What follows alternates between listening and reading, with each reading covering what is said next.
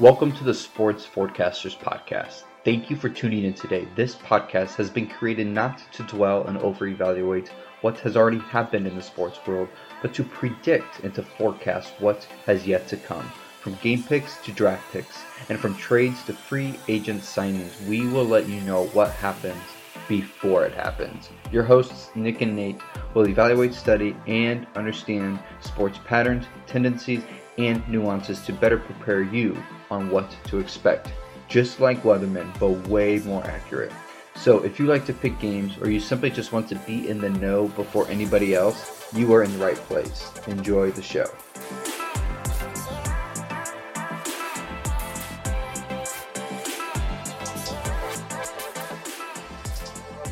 Welcome, ladies and gentlemen, to this week's edition of the Sports Forecasters. I'm your host, Nick Alvarez. I'm writing solo this week. Nathan's off for this week, but he'll be back with us next week. Because of that, we're going to take a break from looking at the different divisions of the NFL, and we're going to take a look at the MLB. Now that we've hit the midway point, I'm going to reevaluate those projections, let you know what I initially said, and then tell you what my new projections are if they change. The second half of the episode, we're going to look at some fantasy positions. One thing I love to do is play fantasy football. And so we're going to look at the fantasy values and who I perceive to be the top 10 of the tight ends. So stay tuned for this. Let's go ahead and get started. Let's start off with what's most recent in everyone's mind MLB. All Star Game delivered uh, some memorable moments as well as the Home Run Derby. With that said, the season's about to begin. The first game coming back in the All Star break had to be postponed. Yankees versus Red Sox. So the AL East, originally at the beginning of the season, I said the New York Yankees were going to win it. They had made some additions, and quite frankly, the Yankees are never afraid to spend. In 2017, the Yankees made it to the playoffs, and they were a little ahead of their time. So everyone, myself included, thought this was going to be a year they strike. Well, they have been anything but striking at this point. They have actually been kind of a butt of jokes for many sports announcers or radio hosts and everything like that. The Yankees just have quite simply underperformed. There's a lot of underachieving in that clubhouse, and I just they're just not where we thought they would be. So I am punting on that pick of the Yankees. I am moving on from them. Uh, the surprise of this division have been the Boston Red Sox. Boston Red Sox was not a team that many had on the radar in the conversation to even make the playoffs, let alone lead their division at the halfway point. But here we are. They are leading a slim lead, but they are leading a game and a half against the Tampa Bay Rays. Now, despite what the Red Sox have been doing, I'm not buying on them. I'm selling them. I'm going, even though they have a good percentage chance on some boards of being in the playoffs and winning their division, I'm not buying that. I'm going to go with the Tampa Bay Rays. I know when we were doing our early season projections, that was the team I was punting on were the Rays. But now I'm on board with them. They have a much better pitching staff than the Red Sox. Just their ERA and everything is looking much better. Also, they're allowing the second fewest runs.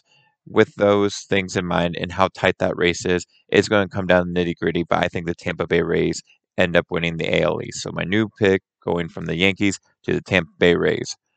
Next, we jump to the AL Central. The AL Central has quite the disparity. I know when Nathan and I were looking at this, we were both thinking twins. We thought the twins were going to look good. They were going to do well. Well, that is far from what it is. This division, the Chicago White Sox currently own the leading spot in this division. They have the largest lead of any division races right now, with them being the lead by eight games to the second place team. La Russa is showing yeah, how good of a manager he is, even though there is some turmoil going on, some conflicts, some not seeing eye to eye with the players. They seem to put that aside and use that energy out in the field. So, with the White Sox having an eight game lead, I would love to say the Indians have a shot at this, and they'll make it closer, I feel like. But Indians are dealing with a lot of injury issues and just things not going the right way for them. The White Sox, I don't think with the experience La Russa has, is going to let this squander away. So with the White Sox having less injuries, having the lead they have, I'm going to go with them. Pun on the Twins. Obviously, they're long gone out of this. Hopefully, the Indians get themselves in the playoff hunt, a wild card spot, but I'm going to say the White Sox win that AL Central here. Jumping next to the AL West. All good here. I said the Astros at the beginning. Astros are showing the offense and the pitching that makes them not only a division winner potentially, but possibly a World Series contender based on many accounts. They only have a three and a half game lead against the A's, but they've been doing a good job of just taking care of those opponents when the time comes, not losing too many in a row or giving up too many series. So I'm going to stick with the Astros. Moving on into the NL. NL is where we start seeing the races a lot closer. First, let's start with NL East. NL East, everyone was on the Mets, and for those that were on the Mets early on, you're probably doing a semi victory lap here. Well, I'm here to tell you, I don't believe in them. I don't think they're going to do that. I think that they've had a good run. They do have good pitching. So if they hold on to it, it's not totally shocking.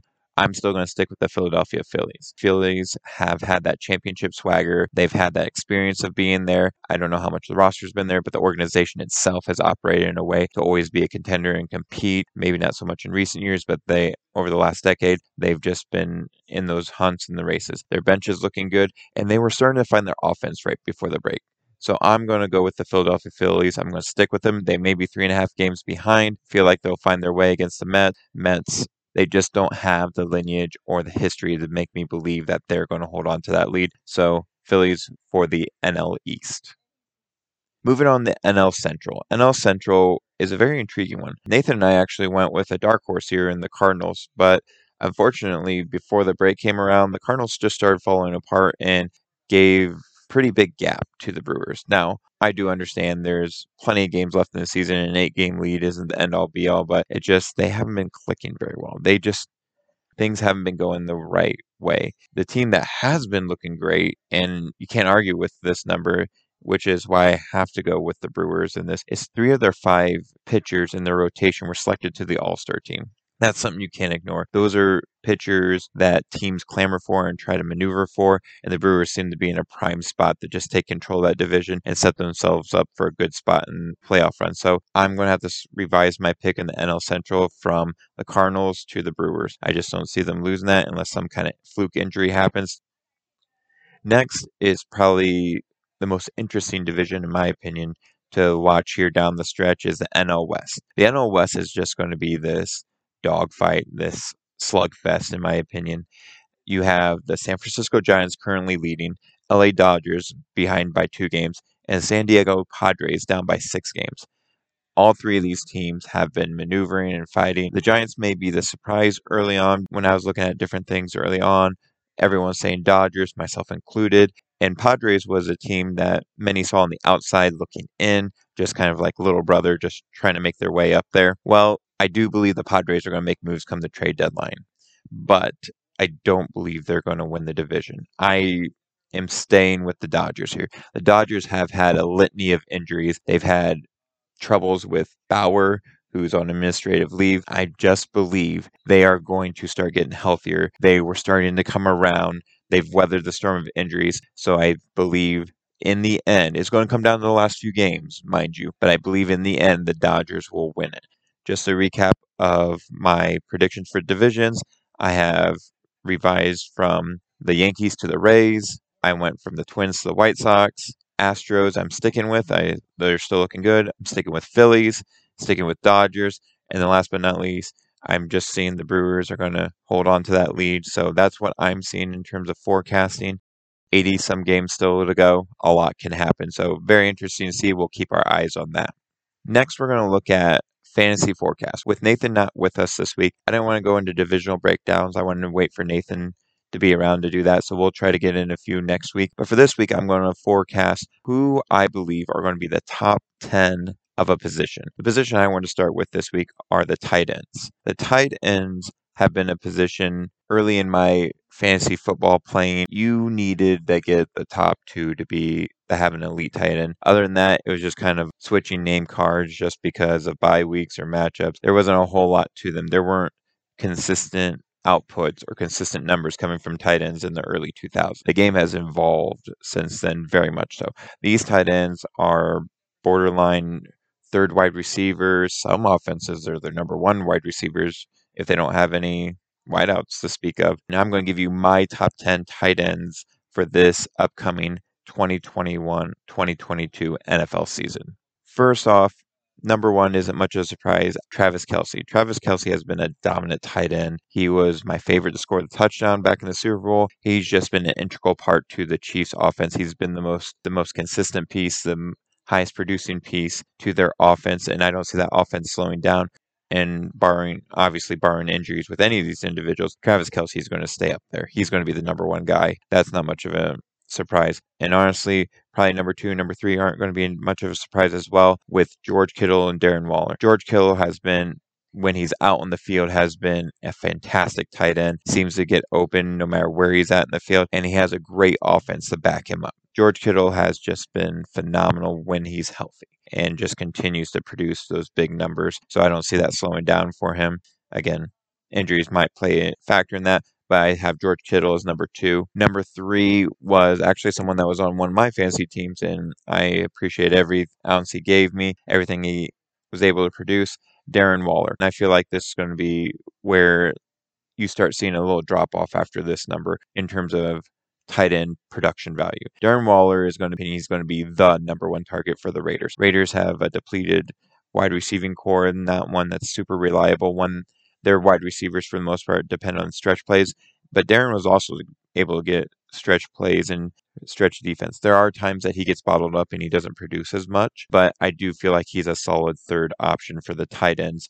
If he's available, Darren Waller is a good choice. Obviously, the other two gentlemen I would take above him. Number four, I have to go with just based on the consistency of how their offense uses him. Mark Andrews has been a cornerstone to what the Baltimore Ravens offense has been in the passing game. He does a great job of doing his chip blocks or getting some blocks. There is some concern for me in terms of the changes they've had with the offensive line. Will they have to keep him back and have him block a bit more? Perhaps, but based on how they run their offense, I feel like they're going to find ways to get him open and find ways to utilize him the best they can. I would be shocked if Andrews doesn't produce well even though he is a great blocker. I mean, I can see him getting good tight ends or getting wide open looks when Lamar rolls out and he's just right there in the flat or running up the middle. Number five is to our promising newcomer, uh, individual I've been high on when we did our mock drafts and who currently resides with the Atlanta Falcons, Kyle Pitts. I mean, with a rookie, you don't have much to look at in terms of how does he match up, how well does he do, but Atlanta seems to always get to get their tight ends involved some way. And with the departure of Julio Jones, he'll get more looks and yards. The only thing I'm thinking might dip for him is his touchdown reception since Julio wasn't much of a touchdown factor. Defenses might be able to key on him more. Atlanta is a team that likes to move the ball by throwing it. Matt Ryan can get it to his guys and move and he likes to spread it around for the most part. With Julio gone, he's going to want to try to get Kyle integrated real quick. So I see Pitts as being the number five tight end for this year's fantasy football leagues. The next individual I have, not many have him high on this list, but I felt really good about him. And watching his stat line last year just showed a lot of promise for what this season could be if the offense believes in him. Also, with their addition at wide receiver, I think this is going to give him more opportunities. At number six for tight end, I have Mike Gesicki out of Miami. Tua just needs to settle and read his progressions, and Mike will be there for you. Mike will be a great target. He had multiple touchdown games here and there and was able to produce good yardage throughout. He was a very good security blanket for Tua, so I look for him to have similar value to that. And I just like the way Miami's going, and in the division they're in, it's going to you're going to need to move the ball, and Mike's going to be a guy that you're going to look to, in my opinion. So I have number six for tight ends, Mike Gesicki. Number seven, this is with a caveat of me assuming that Teddy Bridgewater is going to be the quarterback in Denver, and that would be Noah Fant. Noah Fant was a great piece for Drew Lock, and Noah Fant was able to get reliable production even with Drew Lock being his quarterback. And I think with Teddy, he'll find him a bit more and he'll be more consistent with that production. If something crazy happens, I know Aaron Rodgers is rumored to maybe be traded there. I don't see that happening. So I'm going to assume Teddy's going to be there. And I think Noah Fant will be your number seven tight end going into this season simply because I have a little more faith in Teddy having better reads and get into his wide receiver slash tight ends on a more consistent basis. Yes, they have a good receiving corps, but Noah was a very good piece to that Denver offense last year. Number eight, I feel like this is a stretch, but his numbers don't lie. He has been, he is in my opinion, their best offensive weapon that they have there. And then be TJ Hockenson out of Detroit. TJ last season made a big jump in his second season, going doubling his yardage from the season before and tripling his touchdown output from the year before. And with them losing a lot of their offensive pieces from the last season, TJ is going to be looked upon to be even a more integral part to their offense. Now, that can also be a double edged sword where you can see TJ dipping off a bit from those kind of numbers because, quite frankly, defenses are just going to square off on him and just limit him. But TJ has shown the ability to find his way into the game and get his make the best of his opportunities. For my number eight tight end, I'm going to have TJ Hockenson there out of Detroit. Number nine took me a while to come around to this one. Number nine, I have out of Washington, Logan Thomas. Now, Logan Thomas was a hesitation at first simply because I just wasn't sure are they going to use him the same with Ryan Fitzpatrick coming in? Ryan Fitzpatrick is a good quarterback. He does move the ball down the field well. He does a good job of being more patient, I would say, than some of the other backups not named Alex Smith for Washington last year. I just, whenever you change things from the year before, you always have that slight hesitation of what is it going to look like? What's it going to be? And I do believe Logan Thomas is going to be your number nine tight end for this year's fantasy football league simply because of the division he plays in. He plays in the NFC East. I'm not expecting super high things from them. When you have six games against some of the lower teams of the NFC, it's going to help your fantasy numbers. And I think Logan Thomas is going to benefit from that. I see him being the number nine tight end in the NFL this season. And my number 10 tight end, before I reveal who that is, I'm just going to give you some of my considerations that I had in there but didn't end up settling on. I'm going to go through some considerations I have before I tell you who my number 10 is. Looking at Eric Ebron from Pittsburgh, Big Ben likes his tight ends, especially down the red zone. I thought that would be a good person. OJ Howard for the yards aspect of it. I feel like he could get you more yards than Brate or Gronkowski. Gronkowski's turning into more of a touchdown tight end, which isn't a bad thing, but sometimes there's a hit and miss with the wide receivers they have. Another one I really liked was Irv Smith Jr. out of Minnesota. A lot of play action could be coming his way, so he was a great consideration. Dallas Goedert, I'm not as high on. I know Philadelphia likes using the tight end, or they have in the past. Understand it's a new regime, so kind of wait and see there. Robert Tonyan out of Green Bay had a great season, but questions at quarterback makes him a consideration for this upcoming season. And then my highest consideration besides the number 10 would be Tyler Higbee. Tyler Higbee is going to get Matthew Stafford, and that's going to be a major upgrade, a fresh breath for him because of how many weapons he has on top of him. So he's a like my number 11. But my number 10 is going to be Hunter Henry out of New England. Now, I really struggled with is it going to be Hunter Henry or Jonnu Smith who's going to get the more receptions? And I really feel like Hunter Henry is going to be that individual that ends up capitalizing on those opportunities and getting more yards. Hunter Henry in the last few years in San Diego has been a 500 plus 600 yards per season. And with New England not having much of a receiving corps in terms of wideouts, I really see Hunter Henry being that cornerstone or that main receiver, with Jonnu benefiting from those times that matchups double team. So those were my top 10 tight ends for this upcoming fantasy football season. Just to run through them real quick, I had number one, Travis Kelce. two, George Kittle, three, Darren Waller, four, Mark Andrews, five, Kyle Pitts, six, Mike Gesicki, seven, Noah Fant, eight, TJ Hockenson. nine, Logan Thomas, and 10, Hunter Henry. But those are the guys I feel strongly about. If you're looking to draft a tight end, definitely jump on those guys. And that's going to wrap it up for this episode. We took a look at the MLB after seeing half a season. Where did my division picks change? Who do I have winning those divisions and why? And then I looked at fantasy football position, the tight ends. I gave you my top 10 tight ends to look at in the draft, who I think was going to give you the best production. With that being said, thank you so much for tuning in. Until next time, it's been the Sports Forecasters. I'm Nick Alvarez, and we'll talk to you next time.